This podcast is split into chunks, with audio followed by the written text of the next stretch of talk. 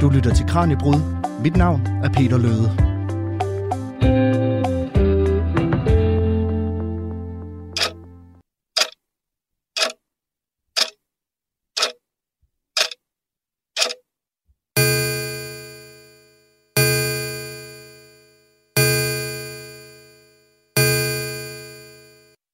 Klokken er 100 sekunder i midnat, og når klokken slår 12, så går verden under i et atomkris Ragnarok.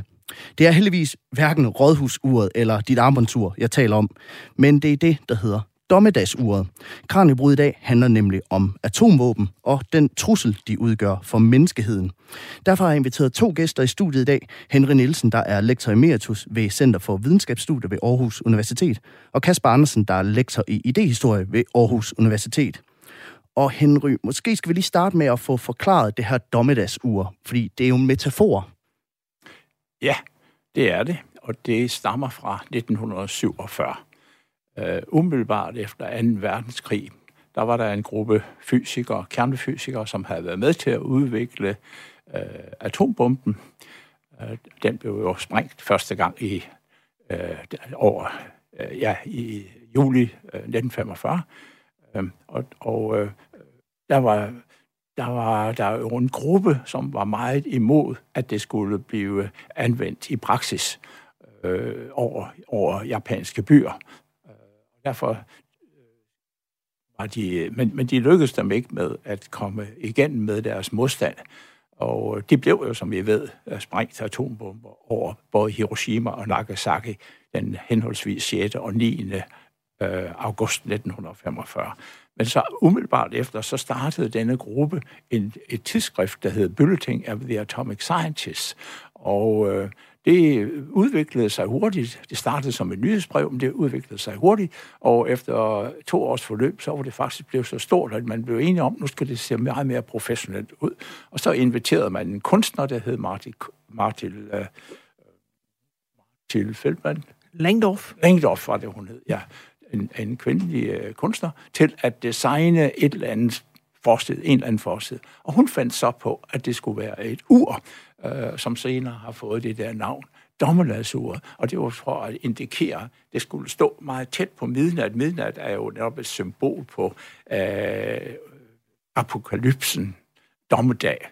Og så skulle det stå så tæt på, så folk kunne ligesom få indtryk af, at vi er lever i en meget farlig situation i øjeblikket. Og i januar 2020, der blev viseren på det her ur, der altså viser, hvor tæt vi er på, på, på den ultimative ødelæggelse, altså stillet til godt 100 sekunder igen. Og der har den stået lige siden. Og hvis man er ligesom mig, så alt det her med truslen fra kernevåben nok mest alt noget, man forbinder med den kolde krig eller en James Bond-film, og er nok ikke noget, man har skænket særlig mange tanker over de seneste år. Det har jeg i hvert fald ikke. Men jeg kan også mærke, at i kølvandet på Ukraine-konflikten, så er frygten for atomkrig, atomkrig blevet lidt mere reel. For hvad nu hvis Vladimir Putin eller USA, for den sags skyld, altså lige pludselig vælger at trykke på den store røde knap? Er den følelse betinget, Kasper? Altså er vi tættere på, øh, på midnatten, vi har været før?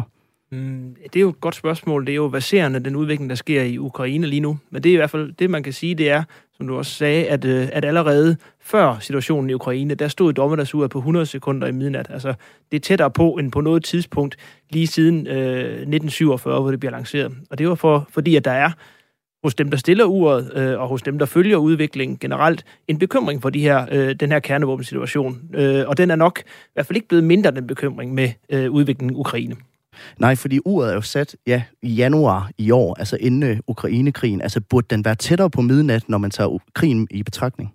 Man kan i hvert fald sige, at, at, øh, at verdens sådan, sikkerhedssituation omkring kernevåben, den er bragt i større usikkerhed som følger Ukrainekrigen. Del, dels risikoen for, at du kunne finde anvendelse i, i, øh, i, i den baserende konflikt, men også det, at andre lande kigger til situationen i Ukraine, og, øh, og, og dermed også bliver optaget af den øh, indflydelse, som kernevåben og besiddelsen af kernevåben har på ens evne til at føre krig. Og i dag i Kranjebrud, der tager vi altså netop udgangspunkt i den her bekymring for den atomare dommedag. For hvor tæt er vi på det, der populært set er blevet kaldet for mutually assured destruction? Og hvilken rolle har kernevåbne spillet i det internationale samfund siden den dag i 1945, hvor man smed den første atombombe over den japanske by Hiroshima? Det og meget mere søger vi svar på i dagens liveudsendelse af Kranjebrud. Og fordi vi sender live, så øh, har du mulighed for at sende øh, spørgsmål ind til vores to eksperter her i studiet. Så tøv ikke med at sende sms'er ind. Start beskeden med R4, og så et mellemrum, og skriv din besked. Den sender du til 1424. Velkommen til. Du lytter til Radio 4. Mine gæster i dagens liveudsendelse af Kranjebrud er, som sagt, Henry Nielsen, der er lektor emeritus ved Center for Videnskabsstudier ved Aarhus Universitet, og Kasper Andersen, lektor i idehistorie ved Aarhus Universitet.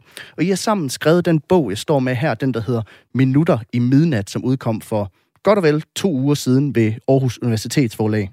Og Henry, altså hvorfor mente I, der var brug for den her bog? ja, det kommer sig altså vel af, at hvis jeg skal fortælle lidt historie, så var det sådan, at jeg er oprindelig kernefysiker. Men i løbet af 1980'erne, så lagde jeg min forskning op til øh, øh videnskabshistorie og, øh, og øh, øh, atomteknologi, altså teknologiens historie, hvor jeg interesserede mig særlig meget for atomteknologiens historie. Og det gjorde jeg op igennem 90'erne og begyndelsen af det nye årtusind. Jeg gik på pension i 2007, og så, øh, men jeg arbejdede stadigvæk videre, blandt andet med øh, Grønland og øh, hvad der var af atominstallationer på Grønland. Det skal jeg ikke komme ind på her, men efter 2017, hvor jeg var med til at udgive en bog om netop det emne, Camp Century, så tænkte jeg, nu holder jeg, øh, nu, nu, nu, nu skal jeg nyde mit otium. Men så efter et par måneder, så begyndte jeg at tænke, der var lige noget mere, jeg skulle have gjort. Og øh, det var det, jeg var kommet til at tænke på, det var, at jeg har jo selv været med i levende live dengang, den atombomberne faldt over Japan. Og, øh, og øh, øh der var der jo kun ét land, der havde atomvåben, nemlig USA. Det havde de inden fire år, inden andre begyndte at få det. Og i dag er der ni atommagter, og der er nogen, der står på spring. Så tænkte jeg, hvordan er det egentlig gået til? Det øh, synes jeg, jeg skyldte mig selv, og måske også andre, at få opklaret, for jeg synes, det havde jeg aldrig rigtig fået sat mig ind i. Så det var starten på det her projekt, og så synes jeg efter et stykke tid, jeg har arbejdet med det, at jeg ville meget gerne have en at samarbejde med, og øh, valget, jeg spurgte Kasper, om han kunne tænke sig at være med, og til min store glæde sagde han ja, og det har jeg bestemt ikke fortrudt. Så du synes simpelthen, det var så vigtigt, at du valgte at, at hoppe ud af dit otium for lige at få skrevet den her bog? Ja. Men Kasper, du er jo idehistoriker. Altså, hvordan endte du så mere interesseret for den her trussel, som atomvåben de udgør? Jamen, øh, det startede for, øh, for, øh, for mange år siden faktisk, da jeg begyndte øh, at, øh, at læse videnskabshistorie ved siden af mine øh, idehistoriske studier. Og det har egentlig været en interesse, der har, der har fulgt med længe øh, i den forstand. Det, der er med kernevåbne, det er, at de er jo dagsordenssættende for, hvad det er for en, hvad skal vi sige, en menneskelig situation, vi står i. Der er simpelthen et før og et efter, at kernevåben kommer ind, og man igen kan, eller man kan tænke, at mennesket faktisk kan orkestrere, så at sige, sin egen udslettelse fra planeten. Og det er også idehistorisk set, ikke, ikke blot teknologihistorisk, men også idehistorisk set en meget øh, væsentlig udvikling, øh, som, øh, som vi også har med inde i vores, øh, i vores bog. Hvad er det for nogle refleksioner, det her er? Hvad er det for nogle institutioner, der er blevet etableret for at forsøge at dem op, dem op for den her trussel? Og hvad vil det egentlig sige at tilhøre en art, som er i stand til at udrydde sig selv, og, og også øh, typisk, øh, eller givetvis også andre højere livsformer på planeten Jorden. Ja, for i den her bog, der præsenterer I jo altså både historien bag kernevåbens udvikling, men I dykker også ned i, hvorfor de her våben stadigvæk udgør en trussel den dag i dag. Altså Kasper, hvor, hvorfor er det relevant at tale om kernevåben igen i 2022? Jamen, det har faktisk været relevant, kan man sige, lige siden. Man kan sige, øh, der er sådan en fase, hvor, øh, hvor de er meget nær, hvor kernevåbentruslen, også i vores del af verden, er meget nærværende, som jo typisk er det, som vi forbinder med den kolde krig.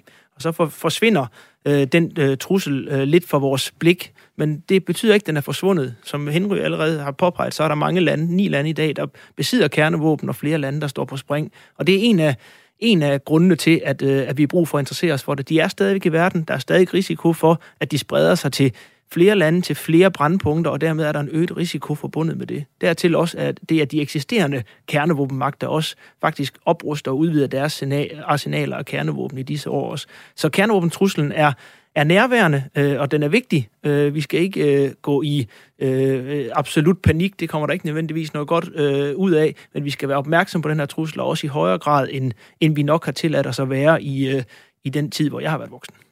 Ja, fordi Henry, nu taler vi meget om, at kernevåben er noget, noget særligt, noget særligt faretruende. Altså, hvorfor er kernevåben så frygtindgydende i sammenligning med mere konventionelle våben? Jamen, det er simpelthen på grund af deres ødelæggelseskraft, altså enormt meget større. altså, hvis vi nu taler om konventionelle bomber, som man har brugt under 2. verdenskrig, og også jo bruges stadigvæk i konventionelle øh, krige, så er det jo typisk bomber, der måske har øh, et ton eller nogle ganske få tons konventionelt sprængstof i sig, når de bliver kastet for eksempel fra en flymaskine. Ikke? Men øh, hvis du taler om de her første kernevåben, dem, den, som blev faldt, den som faldt over Hiroshima, den var vel på noget, der ligner øh, 16.000 tons. Altså ekvivalent, det var jo ikke, det var jo ikke konventionelt sprængstof, men den svarede til cirka, at man havde kastet 16.000 tons ned over byen. Og, øh, og øh, øh, Nagasaki-bomben var endnu større, den var på 20.000 øh, øh, øh, kilotons.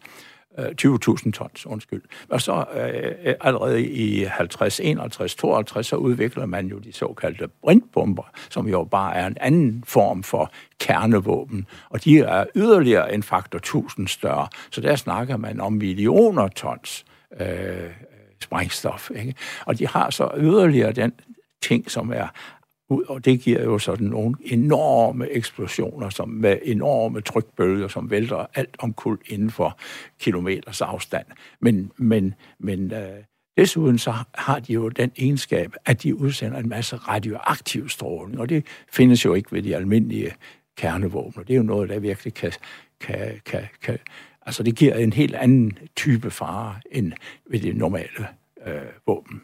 Så der er enormt, de er meget mere destruktive, altså ja. flere tusind gange mere destruktive ja. end konventionelle våben. Ja. Men Kasper, altså nu bruger vi jo ord som dommedag, atomkrig, enormt destruktivt, mere end tusind gange øh, et konventionelt våben. Altså er der grund til at være bekymret? Ja, der er bestemt grund til at være bekymret øh, for de her ting her. Der er grund til bekymring ved, at de, på den ene side ved at de her våben, de, de findes. De findes hos flere lande i verden, i konfliktzoner, i verdens brandpunkter findes de her kernevåben her. På den ene side, så er det i sig selv, kan man sige, en grund, øh, en grund til bekymring. Der er også en grund til bekymring i, i form af de institutioner, vi har, der skal forsøge at dem op for, for spredning, for eksempel af kernevåben her, at de ikke er særlig stærke i de her år her. De står ikke særlig øh, stærke, og det betyder sådan samlet set, at den, det trusselbillede, vi skal leve med, også er meget mere kompliceret, og måske endda også mere kompliceret, end det var under den kolde krig, hvor du havde sådan en klar opdeling i øst og vest, så har vi lige pludselig en situation, hvor der er rigtig mange forskellige øh, konflikter, hvor kernevåben kunne blive en del af det, enten øh, ved overlæg eller gennem, øh, gennem uheld eller ulykker. Men Henry, jeg tror mange har set billederne af, af atombomberne, der blev, mm. der blev smidt over øh, Hiroshima og Nagasaki. Altså de her store, lidt tykke øh, øh bomber. Hvordan ser moderne atomvåben ud? Ja, de er jo øh, noget slankere, men, og de er jo lavet med sådan, at de kan anbringes i øh, raketter, fordi normalt, altså man, de, man har også fly, stadigvæk fly, der kan transportere sådan nogen. Men de fleste, de bliver jo anbragt i raketter, hvad enten de nu er installeret i en ubåd, eller i en, en silo et eller andet dybt begravet et eller andet sted i, øh, i, i Rusland, eller i, øh, eller i på Amerikas sletter, ikke sandt?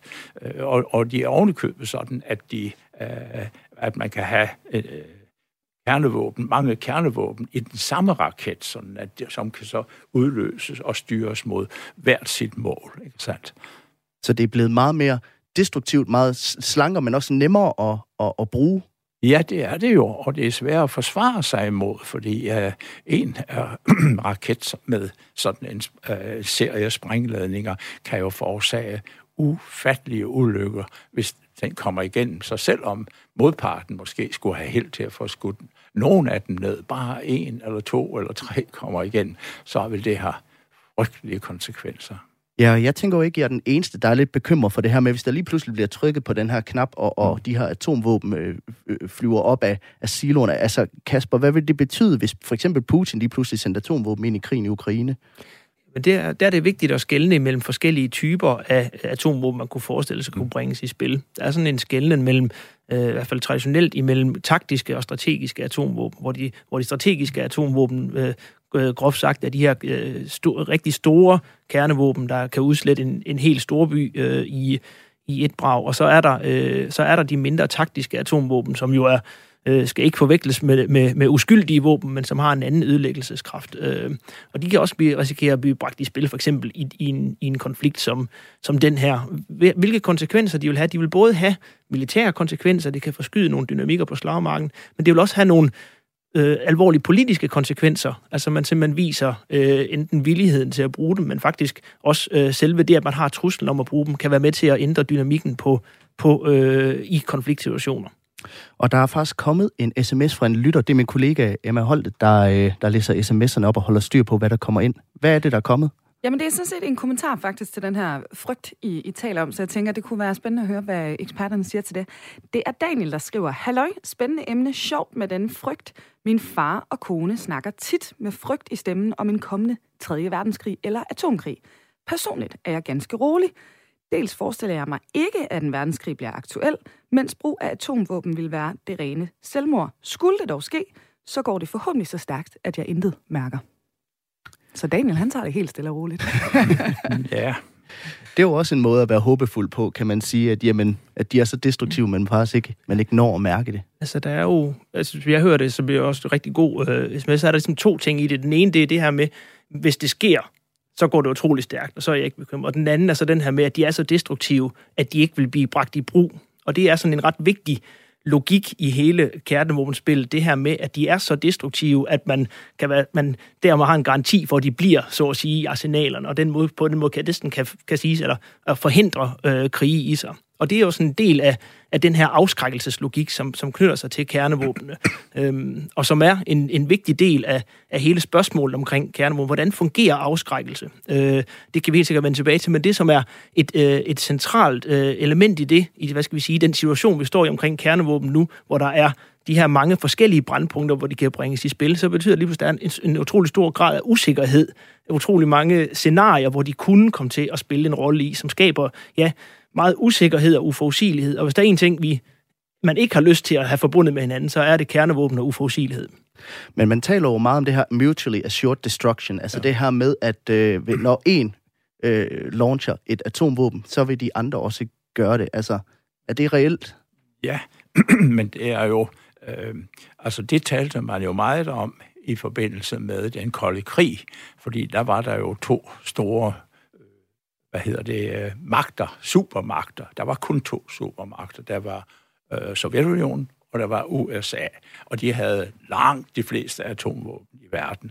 De andre lande har måske nogle, et par hundrede eller sådan noget, men de andre, de havde, de havde mange, mange tusind, 20.000, 30.000, helt op til 30.000. Øh, og derfor øh, talte man netop om det der mutual assured destruction, fordi den ene supermagt vidste, at hvis den begyndte at sende noget, nogle våben mod den anden, den havde ikke en jordisk chance for at udslette den anden, men den kunne, det, det ville betyde, at så ville der blive den der totale udveksling, og, og så ville menneskeheden formentlig høre op med at eksistere. Og den her logik i, at man afskrækker hinanden, den skal vi nok vende tilbage til. Nu taler vi ud fra en sms. Husk, at hvis du sidder derude med en tanke, en bekymring eller et spørgsmål omkring atomvåben, som du gerne vil dele med vores to eksperter, så øh, send en sms'er ind på 1424, hvor du starter beskeden med R4 og laver et mellemrum, og så skriver din besked.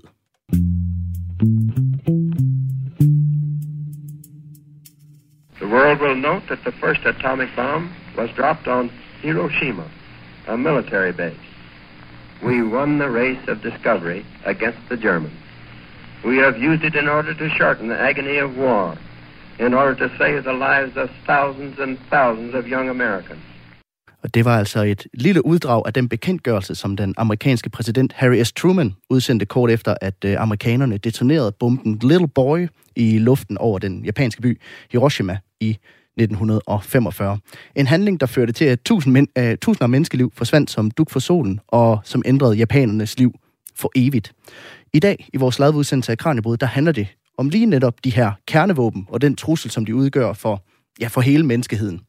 Min gæster i studiet i dag er Kasper Andersen, lektor i idehistorie, og Henry Nielsen, lektor emeritus ved Center for Videnskabsstudier, begge to ved Aarhus Universitet. Og jeg kunne godt tænke mig, at vi dykker lidt ned i udviklingen i mængden af atomvåben fra krigens tid, hvor, øh, hvor den blev smidt over Hiroshima, og så op til i dag. Altså Kasper, kan du ikke starte med at kort forklare os, hvordan atombomben blev til? Jo, øh, det kan, der kan man sige, der er både en, en videnskabelig kontekst, som er relevant og, relevant, og en politisk kontekst. Og den videnskabelige er udviklingen i kernefysikken i 1930'erne, hvor man finder ud af, at man kan øh, lave kernespaltning af, af det grundstof, som hedder uran, ved at beskyde det med neutroner. Man finder også ud af, at man kan øh, starte en, øh, en kædereaktion ved at gøre det, og dermed frigøre de enorme energimængder, der er bundet inde i atomkernerne. Og den udvikling finder sted i løbet af 1930'erne. Øh, den anden sådan eksplosive, kan man sige, øh, udvikling, der finder sted, er jo så også øh, hele opbygningen, hele processen frem mod 2. verdenskrigs udbrud, og 2. verdenskrig, som jo finder sted fra, fra 39 øh, og frem. Og den her, den her politiske øh, øh, situation, øh, den her politiske kontekst, er så den anden ingrediens ud over de kernefysiske øh, gennembrud, som fører til, at man, øh, at man sætter øh, projektet i gang med at udvikle atombomben, for som Truman siger, i, og, og komme før øh, Hitler øh, i udviklingen af de her, øh, af de her atombomber. Og så smider de den første atombombe over Hiroshima den 6. august 1945. Hvad er det, vi er vidne til den dag, Kasper? Jamen, øh, vi er vidne til øh, det, som snart øh, bliver kendt som begyndelsen på øh, atom, øh, atomalderen. Øh, man er vidne til en en meget brutal øh, krig, 2. verdenskrig, som finder sin afslutning med, med at de her to bomber øh, øh, bliver kastet. Så på den ene side er det, et, er det en afslutning, men det er også begyndelsen på en ny ære. En ære, som øh, i politisk henseende hurtigt udvikler sig til øh, koldkrigen, med, øh, med, som også rummer et, øh, det her spørgsmål omkring atomkapløbet. Først det at anskaffe sig den ultimative bombe, som atombomben bliver kaldt. Så det er på den ene side begyndelsen på det, og det er begyndelsen på en situation, som vi nævnte tidligere, en situation, hvor menneskehedets udsathed øh, i kraft af dets egen teknologiske formåen når helt nye øh, højder. Og det her, den her bumpning af Hiroshima er jo både meget voldsom, men også enormt tragisk, Henry. Mm. Altså, havde man dengang en idé om, hvor destruktive de her våben rent faktisk var? Og det, det havde man jo. Man havde jo foretaget en prøvesprængning i øh, New Mexicos ørken øh, tre uger inden bomben blev kastet over Hiroshima og Nagasaki. Øh, og der kunne man jo godt øh, fornemme, det, det gjorde et ufatteligt stort indtryk på dem, der overværede det, og de var godt klar over, at når den næste bombe blev, blev kastet, hvis den altså blev kastet over en, en japansk by, så ville det betyde mange, mange, mange dødsoffer, for uden dem, der så ville blive så skadet, at de ville dø øh, efter et stykke tid. Og det er jo så øh, en, også en af de ubehagelige sider ved sådan nogle bomber, det er jo, at det er jo ikke bare alle, der bliver slået ihjel på én gang. Altså det, der, der er mange, mange, der bliver beskadiget ud i omkredsen der. Og øh, Emma signalerer til, at der er kommet endnu en sms. Hvad, hvad er der blevet skrevet? Jamen, det er øh, Leon, der har skrevet ind, jeg kan bare ikke forstå, hvordan man vil bruge det. Hvis man tænker, der er nogle få beslutningstagere, så skal de være klar til at udslette sine børn og familie samt sig selv. Hvordan kan det besidde nogen logik, skriver han. Jamen, jamen det, er jo, det er jo, øh, hvis man tænker på, at, at, at dem, der sætter det i gang, de vil udslette jorden om så at sige. Men øh, der er jo netop mange, der ligesom måske forestiller sig, at hvis vi kaster en lille det, som Kasper kaldte en taktisk atomvåben, sådan over et begrænset område, hvor der er masse fjendtlige styrker, ikke sandt? Så tænker de, om det, det behøver ikke at udvikle sig til den totale kernevåbenkrig. Så, så, så jeg tror ikke, der altså man mindre man er, øh, det er en flok galninge, og det kunne man jo godt have haft indtryk af, at en mand som Hitler, hvad kunne han have fundet på, hvis han havde haft våbnet i sin sidste, da han var yderst streng. Kunne han have fundet på at sige, så må verden gå under med mig? Jeg ved det ikke. Men det er selvfølgelig de færreste, der vil gøre det. Vi ved jo også, at for eksempel Khrushchev der i dengang under Kuba-krisen i 1962, hvor det er nok det tætteste, verden har været på en total kernevåbenkrig, der øh, blev de to atommagter jo alligevel enige om at vige tilbage i sidste øjeblik, fordi de, de ville ikke risikere, at hele jorden skulle gå under. Så frygten er mere, at man vil bruge de her taktiske atomvåben frem for øh, rent faktisk at, at, at forårsage jordens øh, undergang. Ja, og så er bare spørgsmålet, om det, om det så kan holdes på det der niveau. Ikke? Og man kan jo godt blive lidt bekymret også, når man, når man hører om den her enorme ødelæggelse, som våbne bringer med sig, og, øh, og tænke, at der er ikke nogen lande, der bør have adgang til de her våben.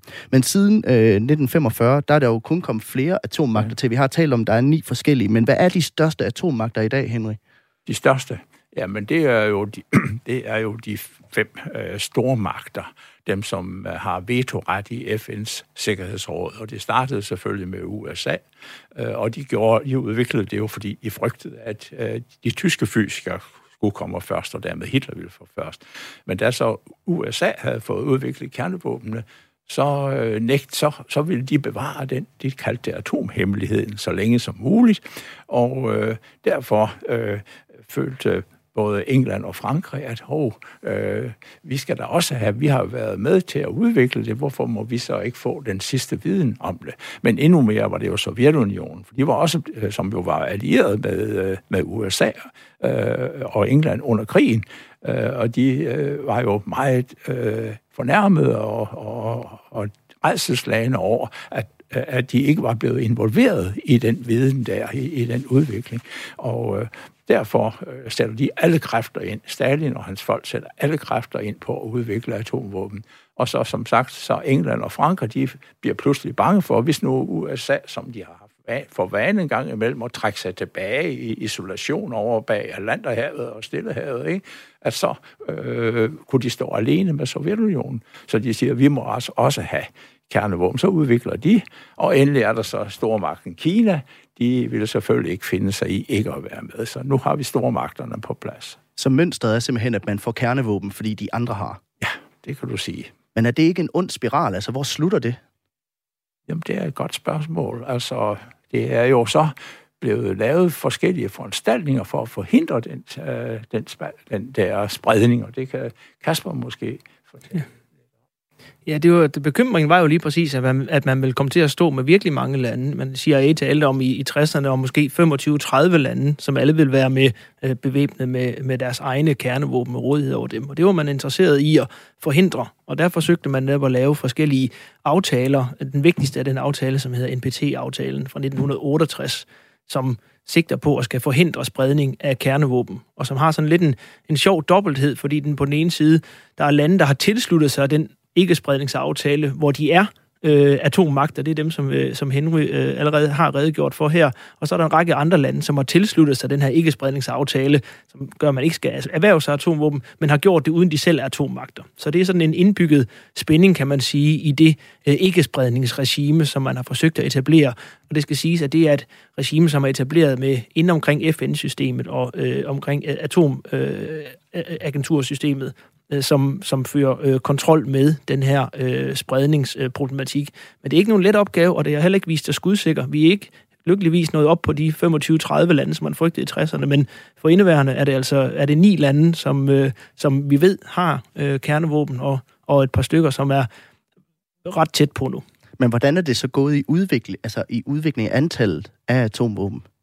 Ja, det er jo en, øh, det er en, øh, det er en længere, lidt, øh, kompli- lidt kompliceret historie. Øh, der er de to suverænt største atommagter. Det er, det er Rusland i dag, og det er, øh, og det er USA, som har de største øh, arsenaler, også af dem, som ligesom, kan man sige, som er, som er klar til at blive taget i brug. Øh, der har været en, der var en nedrustningsperiode, hvor der blev færre atomvåben i verden. De nyeste rapporter, jeg har set, de, de indikerer, at nu igen så stiger også antallet af atomvåben. Derudover har der været øh, udvikling i, øh, i nogle af de fremføringsmidler, der gør, for som Henry nævnte, at der kan være mange sprænghoveder på raketter, og man har gjort det mere præcise og svære at skyde ned og sådan noget. Så vi er, kan man godt sige, og har været i nogle år i gang med et nyt, kan man sige, atomkapløb. Og det er en af grundene til, at, at dem, der stiller dommedagsuret, har stillet det tæt på midnat. Det er, fordi der er et baserende atomkapløb øh, i gang, både på fremføringsmidler og på, øh, øh, også på de øh, defensive våben, man skal forsøge at forsvare sig mod kernevåben med.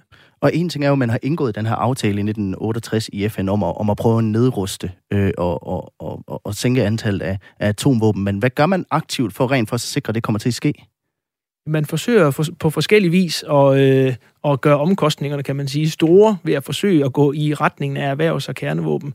Øh, men det er jo den, en af svaghederne i systemet, det er, at, at lande kan vælge at melde sig ud af det. et eksempel på det, det måske bedste eksempel på det, det er i Nordkorea, der var medunderskriver af den aftale. De træder ud i må du ret mig, Henry, i 2003 mm. træder de ud af NPT-aftalen og siger, vi vil ikke længere øh, stå, øh, være, være en del af den, og allerede tre år senere øh, har de faktisk øh, rådighed over, over teknologien til at udvikle kernevåben. Og hvad skal man stille op i sådan en situation? Hvilke pressionsmidler har man mod et sådan, øh, mod sådan land, der vælger at tage den beslutning, og som samtidig jo også er involveret øh, udspiller sig en situation, hvor der er spændinger mellem USA og Kina, og har forskellige interesser i den region også. Men har det slet ikke haft nogen konsekvenser for Nordkorea, de meldte sig ud så? Og det har haft øh, ganske store konsekvenser. Og i øvrigt skal det lige nævnes måske om hensyn til Nordkorea. Det var jo ikke sådan, at de lige pludselig fra 2003 til 2006 kunne, øh, kunne gøre det helt selv. Men de havde jo fået en hel del hjælp øh, mange år tidligere fra Sovjetunionen og fra Kina. Men det, der så hjalp dem det sidste stykke af vejen, det var det her berømte AQ-Karn-netværk. Altså, det var faktisk en pakistansk øh, øh, øh, ingeniør, og, øh, som havde, var, havde fået sin uddannelse i Vesteuropa, og der havde han fået, var så heldig, da han heldig eller uheldig, hvordan man nu ser på det, at få ansættelse i en, øh, en meget avanceret øh, virksomhed i Holland, som var med til at øh, lave en ny slags ultracentrifuger. Ultracentrifuger, som er i stand til at adskille de to isotoper af uran, altså uran-235, som er den, man anvender i bomber, fra den, som der er meget mere af, det hedder U-238. Det er de i stand til at gøre, fordi de kan rotere ufattelig hurtigt, så kan man skælde dem ad på den måde. Og det, øh, det var han så for heldig at kunne få indsigt i, og han, øh, han øh, af, fik, fik afkopi, affotograferet de der vigtige dokumenter og tog dem med hjem til Pakistan, og så stillede han sig til rådighed for landets regering, så Pakistan fik atomvåben, men ikke nok med det, så op, fik han lavet sådan et stort internationalt netværk, øh, som kunne hjælpe andre lande, og det var simpelthen helt bevidst, fordi som han sagde, hvorfor er det kun, øh, hvorfor er det kun øh, de kristne og jøderne og kommunisterne, der skal have atomvåben. Hvorfor ikke også den islamiske civilisation? Ja, og nu, det lyder jo meget som, som om, man bruger det som nærmest afpresning på en eller anden måde. Altså, hvilken rolle har atomvåben spillet som sådan et, et pressionsmiddel gennem tiden? det er i hvert fald, bliver i hvert fald set som sådan den, hvad skal vi sige, den ultimative garanti for et regime, for eksempel som det nordkoreanske, at man har en atomtrussel besidder den, og som en troværdig trussel, der ligesom gør, her til ikke længere vil, øh, vil, kan de andre lande øh, intervenere i vores, øh, i vores affære. Og øh, lige om lidt, så skal vi vende blikket fremad og se på, om der overhovedet er håb for menneskeheden, så længe der findes atomvåben, eller om det bare er et spørgsmål om tid, før det her dommedagsurs viser, det altså rammer midnat. Du lytter til Radio 4. Der er et meget kendt citat, der hedder I am become death, The Destroyer of Worlds. Den her berømte sætning sagde atombombens far, kan man vist godt kalde ham J. Robert Oppenheimer, da han på et tidspunkt skulle beskrive, hvad han tænkte, da han så de første atomprøvesprængninger. Og Oppenheimer var langt fra den eneste atomfysiker, der frygtede det her monster, han havde skabt. En gang om året, så stiller fysikerne nemlig på det, der hedder dommedagsuret, et ur, der viser, hvor tæt vi er på den atomare undergang. Og i år, og de sidste to år, der har viserne været sat på 100 sekunder i midnat. Og det er det, der er temaet i dagens liveudgave af Kranjebrud. For hvad skal der ske med os alle sammen, hvis dommedagsuret en dag pludselig slår 12? Mine gæster i studiet i dag er Kasper Andersen og Henry Nielsen, henholdsvis øh, lektor i idehistorie og lektor emeritus ved Center for Videnskabsstudier, begge to ved Aarhus Universitet. Og vi sender jo live, så husk, at hvis du sidder med en kommentar, en bekymring eller et spørgsmål, du gerne vil dele, vi har allerede vendt nogle stykker, så øh, send en sms til 1424, start med R4, lav et mellemrum og skriv så din besked. Og øh, vi skal nok komme til, hvad sandsynligheden reelt set er for, at det her ultimative scenarie, det kommer til at ske. Men Kasper, nu hører vi jo, at dommedagsuret står på 100 sekunder i midnat. Altså, hvordan laver folkene bag uret den her beslutning om, hvad det konkret skal stå på? Mm. Man foretager det, de kalder en, en vurdering af verdens øh, strategiske sikkerhedssituation. Øh, I starten, der, der, der er også en, en længere historie om, hvordan indstillingen i uret har udviklet sig. I starten var det bare redaktørerne, der i samråd med, med deres, øh, øh der i samråd med deres øh, kolleger ligesom foretog den her vurdering, og der har man gradvist udvidet den her, den her øh, sikkerhedsvurdering, der ligger, de parametre, der ligger til grund for den. Men grundlæggende er det, at man vurderer, hvad er risikoen for, at kernevåben kan blive bragt i spil i, øh, i konflikter, hvilke brandpunkter har vi i verden, og hvad er det så for nogle institutioner, der eksisterer for at skal forsøge at forhindre, at det sker. Så man laver den her vurdering af, af det, som de kalder verdens øh, sikkerhedssituation. Og det er jo vigtigt at sige, det er ikke nogen objektiv vurdering, når man sætter det på 100 sekunder i midnat. Det er øh, strengt taget ingen, der kan vide, hvor, hvor tæt vi er på, men det er en, en indikation af, hvor tæt er vi på. Og det er rigtig vigtigt, i den sammenhæng også at sige, at dommedagsuret har ikke bare, da man startede og satte det syv minutter i midnat, har det ikke bare gradvist bevæget sig frem mod kl. 12. Man har faktisk undervejs i perioder, hvor der er et øh, afspænding, flyttet det den anden vej. Under afslutningen på den kolde krig stod det længere fra midnat, end det gør nu. Øh, så man har bruger det sådan til at indikere, ikke bare sådan advare om den her frygtelige det her svært, der hænger over menneskeheden, man kan sige, men også for at anspore til handling, som, som set fra dem, der stiller uret, er øh, gunstige i forhold til at minimere truslen. Men det er også noget med, at det ikke kun er atomvåben, der, der tæller med. Er det ikke rigtigt? Ja, det er helt rigtigt. Der laver man en ændring i, øh, i 2006 og tager den anden, kan man sige, eksistentielle krise, der hænger over menneskeheden, nemlig øh, klimaforandringerne med ind i, øh, i den risikovurdering, som, som der er for, for verdens øh, sikkerhedssituation. Det gør man i, i 2006, 7, 7, ja, 2007 er det, er det første gang, at, øh, at den øh, indgår som en, øh, som en komponent i måden, i den vurdering, der ligger til grund for dommedagsuret. Og det er egentlig, det virker måske lidt paradoxalt, man tager det med ind, men det er egentlig for, netop for at sige, at vi har i begge tilfælde at gøre med nogle, nogle grænseoverskridende problemer, der sætter os alle sammen i en udsat situation. Øh, på den måde, det er også noget, vi gør noget ud af i bogen, der er der nogle forbindelseslinjer, både historisk og aktuelt, mellem klimakrisen og og, og kernevåbenskrisen, der gør, at, at de øh, ikke kun sådan, øh, skal ses som konkurrerende kriser, men faktisk er forbundet både i den trussel, de rummer for menneskeheden, men også i nogle af de løsninger, eller i hvert fald øh, tiltag, der kan gøres for at minimere øh, den udsathed, vi står i som menneskehed. Ja, nu nævnte du, at, øh, at, at, man før har set det her ur gå, gå baglæns igen, men hvad, hvad er det, der det kræver at få det her ur til at gå baglæns, Henry? Ja, altså det er jo øh, for eksempel, at øh, der har været øh, øh, folkelig øh, opposition mod udviklingen, og det har vi set øh, flere eksempler på, at det faktisk har tvunget ud og tilbage. Den første, jeg kan have lyst til at nævne, det er op igennem 50'erne. Der er øh, slutningen af 50'erne, begyndelsen af 60'erne, er der en masse atommarscher rundt omkring, som er vendt netop mod øh, atomvåben og atomvåbenoprustning. Og det bliver vældig stort. Altså, i, øh, der for eksempel var der i 1960, tror jeg der var, der var flere hundrede tusind samlet i London omkring det, og det bliver også i Danmark. Alle lande, øh, i hvert fald i Vesten, har det. Øh, og, øh, øh, det, øh, og en ting, de også øh, ved samme lejlighed opponerer imod, det er, de igangværende atomprøvesprængninger, fordi det det bevirker jo nemlig, at man kan måle sig til, at radioaktivitetsniveauet stiger og stiger, og øh, pludselig så øh, ser folk i øjnene, at jamen herregud, vores børn og så videre, de skal leve med en forhøjet stråling, og er det ikke frygtelig farligt? Og det kan man så diskutere, det skal, kan man jo selvfølgelig prøve at finde ud af, hvor farligt det er, men det er jo i hvert fald noget, der skabte en enorm bekymring, og der blev lagt meget stort pres på øh, politikerne både i øst og i vest for, at nu skulle man gøre noget ved det her. Og det gør man så, og ja, i 1963 bliver der så truffet en øh, aftale i FN-regi om, at fra nu af er atmosfæriske atomforsøg det er bare ydt, det må man ikke.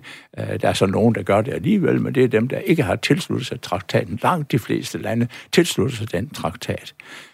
Det er jo så, men det er et andet og mindst lige så vigtigt tilfælde, hvor uret går tilbage, det er jo det, der sker i 1980'erne. For i 1980'erne, der er der pludselig kommet en situation, hvor vi har øh, aldrende herrer på, både øh, som præsidenter både i USA og i Sovjetunionen, altså Reagan i USA og, og øh, Tjernenko og hvad det nu hedder over i Sovjetunionen. Og, øh, og øh, øh det, øh, det, det, er, er, det betyder, at man begge, fra begge sider opruster man helt vildt. Man, på, på det tidspunkt har man de maksimale antal kernevåben overhovedet, og i Vesten der siger man, nu laver vi en dobbeltbeslutning. Vi tilbyder, at vi vil fjerne vores mellemdistanceraketter, men så skal I også gøre det, og hvis I ikke vil gøre det, så etablerer vi en hel masse nye destruktive øh, mellemdistanceraketter. Og der kommer så også en vældig øh, opposition fra, fra, fra, fra øh, mennesker, både i øst og i vest, specielt i vest til at starte med. Og øh, det lykkedes jo så også, som vi, ved, som vi ved, at Reagan og Gorbachev, som er mellemtiden er kommet til i Sovjetunionen, at de indgår den ene aftale efter den anden i slutningen af 80'erne, og det betyder jo så, at der kommer virkelig et, for første gang en dramatisk fald i antallet af kernevåben. Og øh, øh, som vi ved, så medfører det jo også, at Sovjetunionen bryder sammen, og muren falder og alt det der. Så man kan sige, at det vigtigste våben mod atomvåbne, det er egentlig folkelig modstand, der opbilder politikerne til rent faktisk at gøre noget ved det. Det tror jeg, jeg vil sige, det er helt nødvendigt, og det er det også i dag. Og, øh, og med tiden, der er jo noget meget, der ændrer sig siden den, den kolde krig, Kasper. Altså, vil det være lettere eller sværere i dag at undgå det her Ragnarok? Altså, det er jo, igen, det er jo virkelig gode spørgsmål, øh, et virkelig godt spørgsmål, øh, men man kan i hvert fald sige, som jeg også var inde på tidligere, det her med, at vi har en meget mere kompliceret situation omkring kernevåben, det er ret ubestrideligt. alene af den grund, at der findes nu øh, flere magter, der har øh, der besidder de her kernevåben i dag. Og det betyder, at, at øh, hvad skal vi sige, sikkerhedssituationen, de risikovurderinger omkring, der skal sikre den her logik for eksempel omkring øh, øh, øh, mutually assured destruction, hvordan tager den sig ud lige pludselig i en verden, hvor vi har ni atommagter og, øh, og beslutningsprocesser, som måske er mindre gennemsigtige øh, øh, og mindre velkendte i de forskellige lande. Øh, så på den måde kan man i hvert fald sige, at der er en højere grad af usikkerhed. Øh, og det er ikke kun noget, som nogen, det er mange forskellige, der påpeger det. Jeg får lyst til at nævne nogle af de amerikanske øh, øh arkitekter af den her strategi under den kolde krig, blandt andet George Shultz, Henry Kissinger, de går i, i, øh, i, i 2000 og øh, under Obamas præsidentperiode ud og siger, den her logik her, den er simpelthen for usikker, den er for dyr, den er for farlig. Vi er nødt til at ændre strategi på det her punkt. Og det er altså nogle koldkrigshøge, der går ind og siger, det her det er simpelthen for farligt i den nye geopolitiske situation, vi står i. Øhm, øh, ja, det er for dyrt, og det er for farligt og for risikofuldt. Så det er meget mere komplekst, end det var den dag i dag, hvor der kun var de her to modpoler. Ja. Øhm, Henry, nu taler vi også meget om det her med, at øh, dommedagsuret, det bliver dikteret til dels af kernevåben, men også af klimakrisen. Mm. Men hvad egentlig værst? Er det kernevåbenskrisen eller klimakrisen? ja, det tror jeg ikke, der er nogen, der kan svare på. Øh, for de er der begge to, og de er begge to eksistentielle, forstået på den måde, at de kan betyde øh, inden for homo sapiens, øh, hvis vi ikke øh, øh, retter op på skuden. Og, men det er nok sådan i øjeblikket, at det har i hvert fald i nogle år været nemmest at at skabe en debat omkring klimakrisen. Det er ligesom, den har overtaget øh, hele debatten, og det, jeg kan godt forstå det. Det er sådan måske på en eller anden måde nemmere at forstå også. Det er sådan noget, der går lidt langsommere, men, men på den anden side set også måske på en vis måde sværere, fordi det er jo ikke sådan, du lige ser virkningerne fra det ene år til det andet. Nu bliver det pludselig meget værre. Du kan godt se, du kan godt se, at der kommer øh, flere og flere. Altså, du kan, statistisk kan man jo se, at det går den forkerte vej. Ikke sandt? Men kernevåben, det er en anden sag, men den er bare, øh, den, der det er jo sådan noget, der, ja, hvis det sker, så sker det, ikke sandt? Altså, hvis det er det store. Men vi, vi håber jo selvfølgelig, at, øh, jeg tror, det er vigtigt at sige, at, at de to øh, skal bekæmpes samtidig. Fordi om man kan håbe, at den store organisation, den store oprustning af, af, af, af modstand, som er på øh, klimaområdet, også breder sig til at omfatte kernevåben. Men hvor tæt forbundne er de her to kriser? Altså er det, er det præcis den, den samme løsning, der er på de to? Det er måske vi har i bogen forskellige refleksioner over den her. Noget af tingene er, at hele opmærksomheden omkring, hvordan værtssystemer og klima forandrer sig, noget af den viden, der kommer fra det, og en stor del af den viden for det, kommer faktisk fra, fra det kendskab, man får til, til klima- og atmosfæriske modeller gennem, gennem kernevåben. Så der er sådan en ren videnskabshistorisk, er der en ret tæt forbindelse her hvis vi sådan går mere over i de idehistoriske spor, så er der noget omkring det her med, at man er udleveret til det, som vi i bogen kalder et globalt ulige skæbnefællesskab. Altså, man er udsat som menneskehed på forskellige vis, øh, men vi er alle sammen udsat for det her. Og det er også en af grundene til, at man ligesom siger, at vi er nødt til at have øh, et, øh, et FN og et stærkt FN, fordi at problemerne er grænseoverskridende, og at vi er alle sammen i, så at sige, øh, øh, risikerer øh, vores overlevelse. Og det er kan man sige, en, der er en forløb for det at tænke os selv som, som borgere, der står over græns, for grænseoverskridende, grænseoverskridende problemer. Så der har vi en arv for at tænke over det fra kernevåben, som, er, som, som, som global krisefænomen er lidt ældre end klima, klimakrisen. Og der kan vi helt klart forsøge at mobilisere nogle af de tanker og idéer og forestillinger derfra ind i, øh, ind i og, øh, i og øh, hvad skal vi sige, øh, at samle den politiske forandringskraft, der er nødvendig for at mindske de trusler, vi står overfor. Og øh, vi begynder at bevæge os ind i de sidste fem minutter af programmet. Det kan være, at vi skal tage en sidste sms. Det er min kollega Emma Elisabeth Holte, der holder øje med, hvad der kommer ind. Er der kommet noget? Det er der, og øh, jeg tænker lige, vi tager et, der faktisk handler om øh, en bekymring om programmet her. Så det er måske lidt vigtigt lige at besvare. Det er en, der skriver ind, er det ikke en dårlig idé at udpensle i radioen alle detaljer om atomvåben? Risikerer I ikke bare at være katalysator for netop det, I frygter? Alle lyttere i Danmark bliver nu vidne om produktion af de våben, de kemiske faktorer, hvor de er, hvor mange det er, hvad slags det er. Er det smart, at vi alle ved det? Og det er hilsen Mette, en bekymret borger på Fyn. Jeg ved ikke, altså jeg tænker, vi må heller lige øh, gøre Mette rolig igen. Ja. Hvad siger I? Puster vi til ilden? Det håber vi jo ikke. Det er jo i hvert fald ikke hensigten. Men vi mener jo også, at man er nødt til at se, øh, se, se problemerne i øjnene. Øh, hvis man øh, lader som om de ikke eksisterer, så kan man jo ikke bekæmpe dem. Det vil være mit svar er selvfølgelig også det her med, at, at de her øh, forklaringer, vi giver sådan overordnet på, hvordan fungerer en atombombe, gør heldigvis ikke nogen i stand til at kan gå ud og, og, ud og, ud og lave, dem, øh, lave dem selv her. Jeg tror nemlig også, som, som Henry siger, at vi, vi, vi tror jo på som, som, øh, som forskere, at, øh, at viden simpelthen altid er bedre end, øh, end ikke-viden, og for at blive blive øh, bevidste om den trussel, vi står overfor. Det er en, det er en forudsætning for at tænke over, hvordan skal vi handle om, hvordan skal vi handle om det? Hvilke krav skal vi stille til hinanden, til politikere og beslutningstagere i forhold til det her spørgsmål, som kan man kan sige har for, måske fået lov at være lidt for dødt, kan man sige, øh, i, øh, i, i lang tid, når man tænker på øh, øh, det relativt øh, alvorlighed. Og der er kommet en mere. Jamen altså, der er faktisk kommet en hel del kommentar, vil jeg sige. Der var en kommentar til det, I også øh, talte om tidligere, som øh, øh, blev fuldt op af et spørgsmål, hvor øh, han skriver, kan man tale om atomkujoner, der ikke kan klare sig på anden vis, end ved at true med eller anvende atomvåben for ikke at tabe en krig? Og det er Claus, der har skrevet ind. Det synes jeg er interessant, det her med en ting, at vi taler meget om atomstyrke, men er det, er det fejhed at have atomvåben?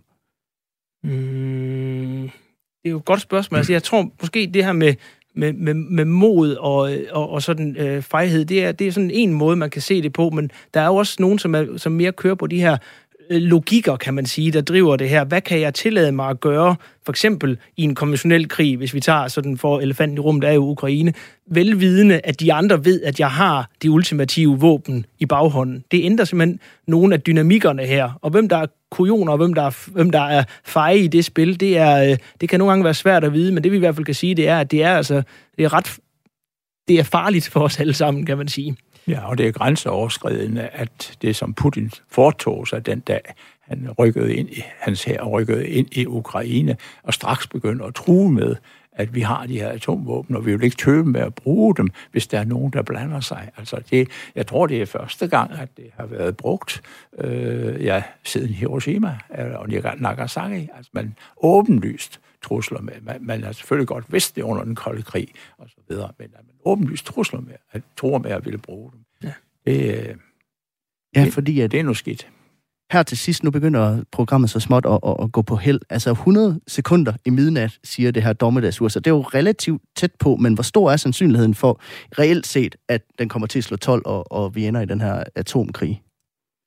Altså, øhm, det er jo, som, det er jo på mange måder ret øh, umuligt at, at, at svare på. Der er så mange uforudsigelige ting, der sker hele tiden i verden, men øh, jeg tror mere, man skal tænke det på den måde, som dem, der skabte dommedagsuret, det var nemlig et opråb om, vi må ikke glemme den her trussel her, vi må reagere på den, og faktisk også, at det nytter at gøre noget. Viserne kan gå baglæns. Og jeg kunne godt tænke mig at høre her til sidst, hvad er det vigtigste værktøj i kampen mod atomvåben, tror I?